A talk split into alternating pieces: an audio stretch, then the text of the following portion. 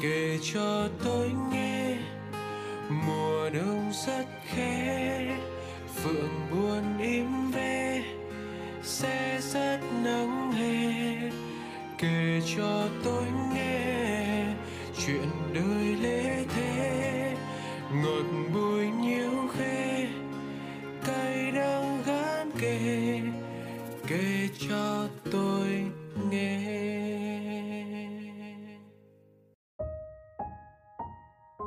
giữa hàng trăm những câu chuyện do chính bản thân mình trải nghiệm, hay những câu chuyện bạn được chứng kiến, được lắng nghe hàng ngày, đã bao giờ bạn phải thốt lên rằng câu chuyện ấy thật hoang đường hay chưa? Bạn nữ trong lá thư của chúng ta ngày hôm nay đã mở đầu câu chuyện bằng những dòng tâm sự đầy hoang đường ấy. Cụ thể câu chuyện ra sao, hãy cùng kể cho tôi nghe ngày hôm nay tâm tình và tâm sự nhé. Em chỉ mới biết đến radio người giữ kỷ niệm cách đây không lâu. Chỉ mới một tuần thôi ạ. Thế nhưng em rất thích chương trình vì đã làm em nhận thức được một số vấn đề mà trước nay chưa bao giờ em nghĩ đến. Em có một người chị sinh đôi. Chúng em tính cách khá khác nhau. Chị em khá cá tính và đôi khi hơi dễ làm người khác tổn thương. Em thì ngược lại em tự nhận thấy bản thân mình là một người khá giỏi trong việc che giấu cảm xúc.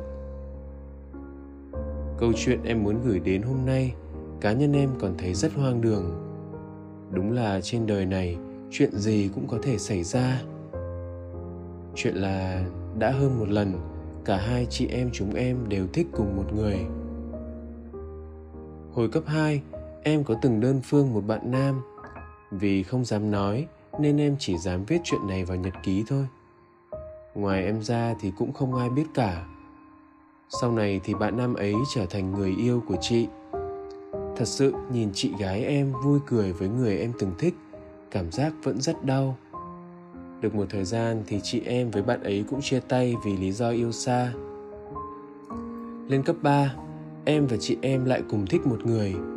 Anh ấy hơn em một tuổi. Em thích anh ấy trong một lần anh ấy lỡ dẫm trúng chân em dưới sân trường. Nghe giọng anh ấy xong, em thực sự thấy rung động.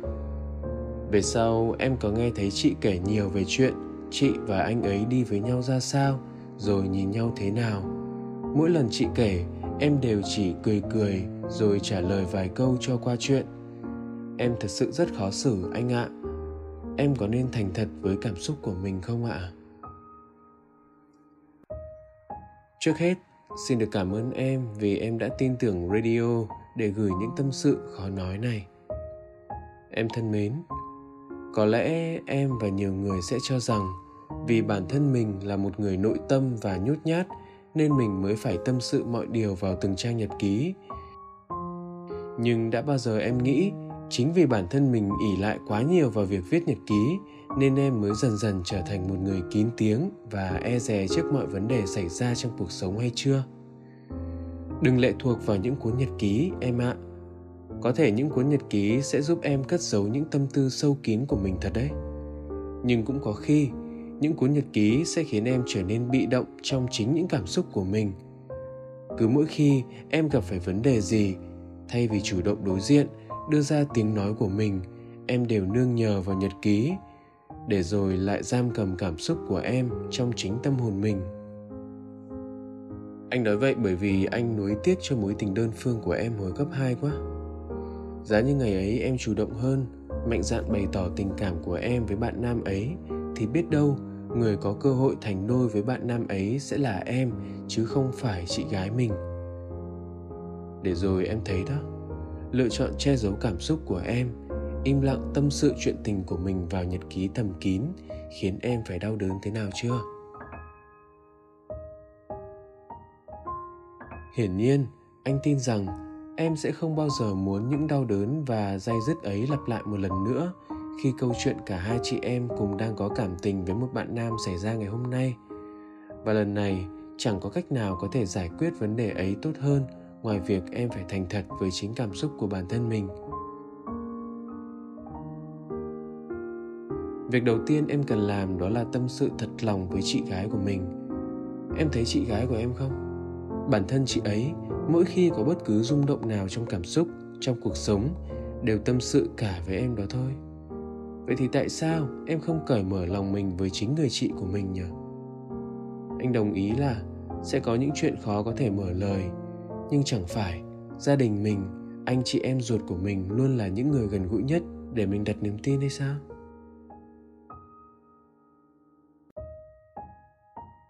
Thay vì chỉ mỉm cười, trả lời chị gái mình bằng đôi ba câu cho qua, em hãy thẳng thắn tâm sự lại với chị gái rằng em cũng đang có cảm tình dành cho bạn nam ấy và rằng những rung động của em đến thật tự nhiên trong lần mà cả hai vô tình chạm mặt nhau trên sân trường.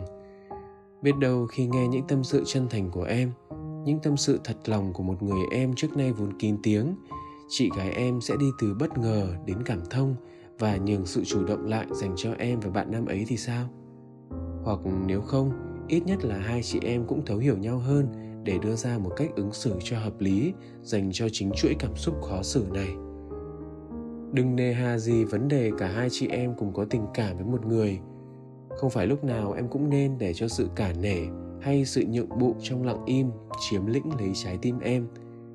Công nhận là nghĩa tình giữa chị và em là một điều thiêng liêng, nhưng hạnh phúc của riêng em cũng là một thứ đáng trân trọng hơn bao giờ hết.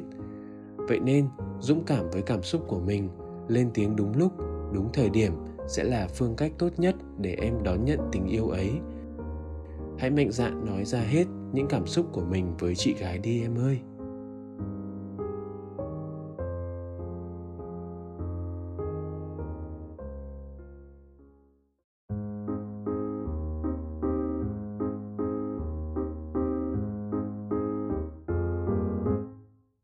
Thực ra, anh khá chắc là mình hiểu được cảm giác của em hiện tại.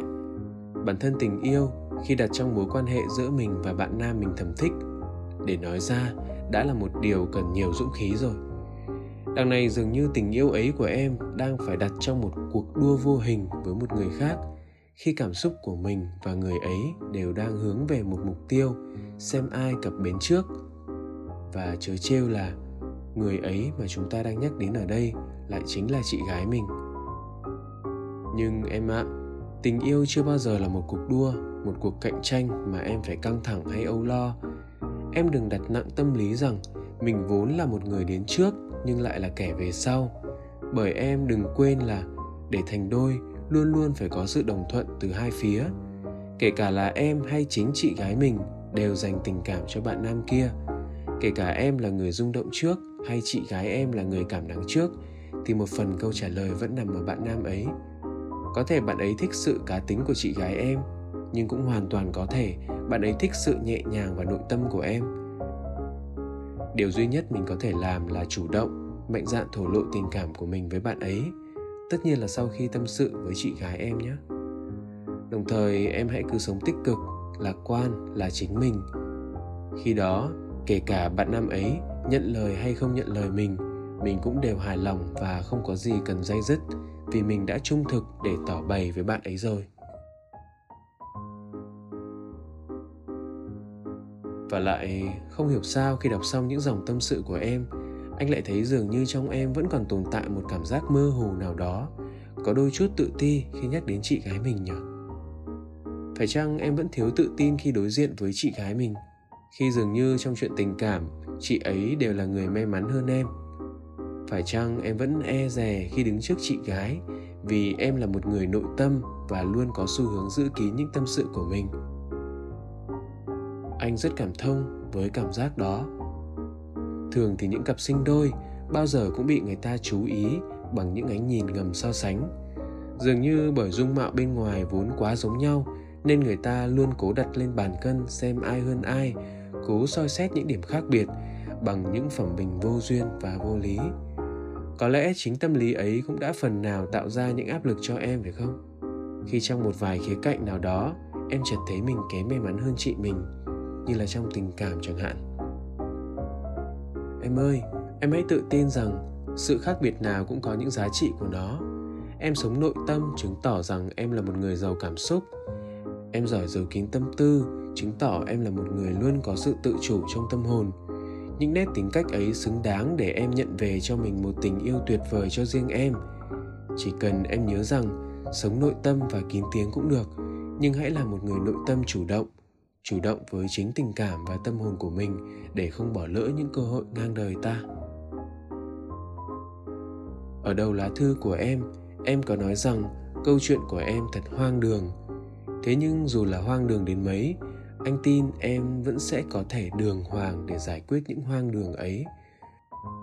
Anh chúc em có thể vượt qua được những khó khăn này để không lỡ thêm vận may của bản thân một lần nào nữa nhé.